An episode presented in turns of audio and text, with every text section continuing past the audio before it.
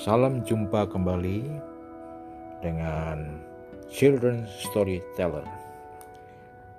Pada kesempatan ini kita akan mendengar cerita mengenai panci bubur ajaib. Sebuah dongeng dari rakyat Swedia. Inilah kisah tentang panci bubur tua. Suatu hari tepat sebelum perayaan sebuah desa, petani tua miskin dan istrinya ingin menjual sapi terakhir mereka karena mereka sudah tidak punya uang dan tidak ada makanan di lemari. Ketika petani itu berjalan dengan sedih ke pasar bersama sapinya, dia bertemu dengan laki-laki kecil yang sangat aneh. Laki-laki itu berjanggut putih panjang.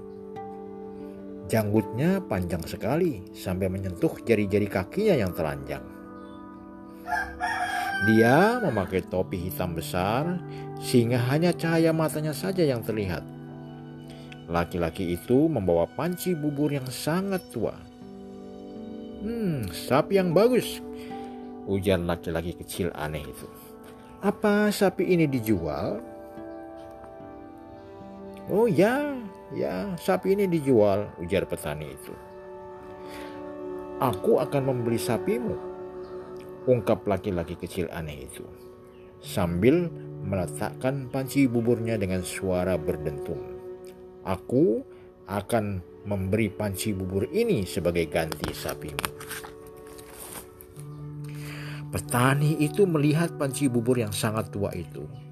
Lalu dia melihat sapinya yang bagus. Namun, saat dia hendak mengatakan tidak boleh, terdengar suara bisikan, "Bawa aku, bawa aku." Petani itu menggelengkan kepalanya. Astaga, Menjadi miskin saja sudah cukup buruk, apalagi kalau dia harus mendengar suara-suara aneh. Ketika dia membuka mulutnya lagi untuk mengatakan tidak boleh, terdengar suara itu lagi, "Bawa aku, bawa aku."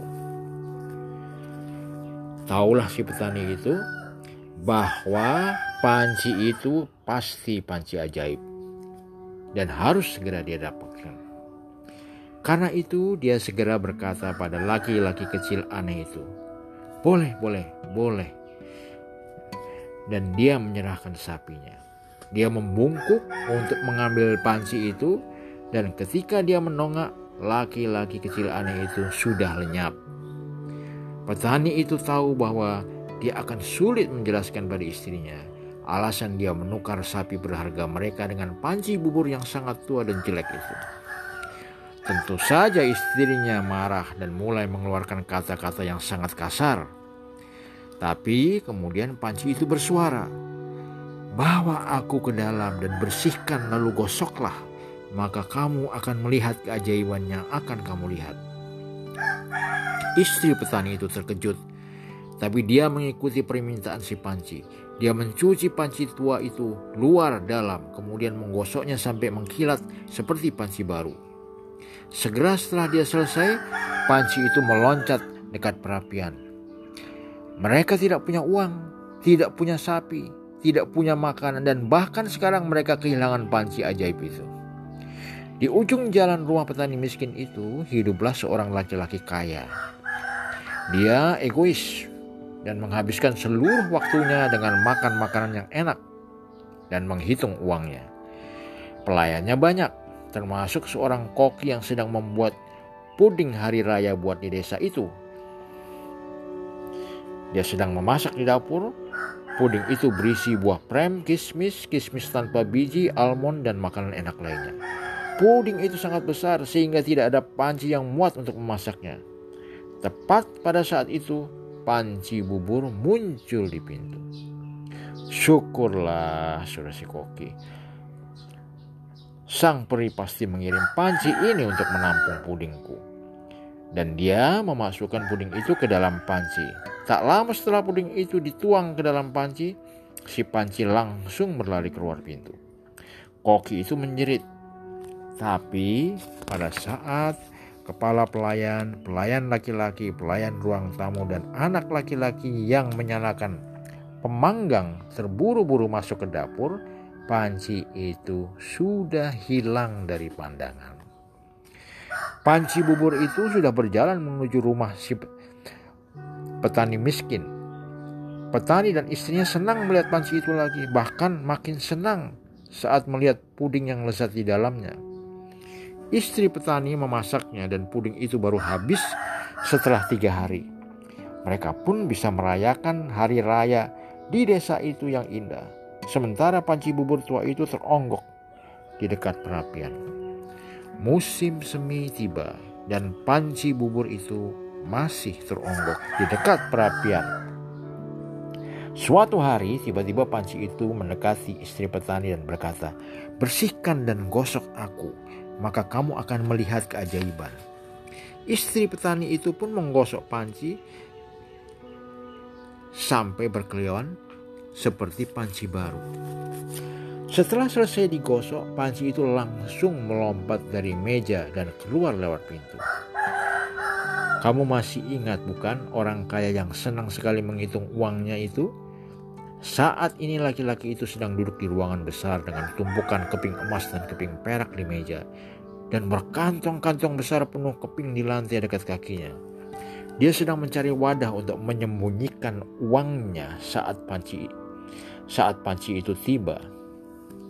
Sang koki takut sekali dimarahi orang kaya itu sehingga dia tidak melaporkan bahwa panci itu telah mencuri puding untuk hari raya desa pada waktu yang lalu. Ketika melihat panci itu, laki-laki kaya itu senang. Syukurlah serunya. Sang peri pasti telah mengirim panci ini tepat pada waktunya untuk wadah uangku. Dan dia memasukkan beberapa kantong uang ke dalam panci itu.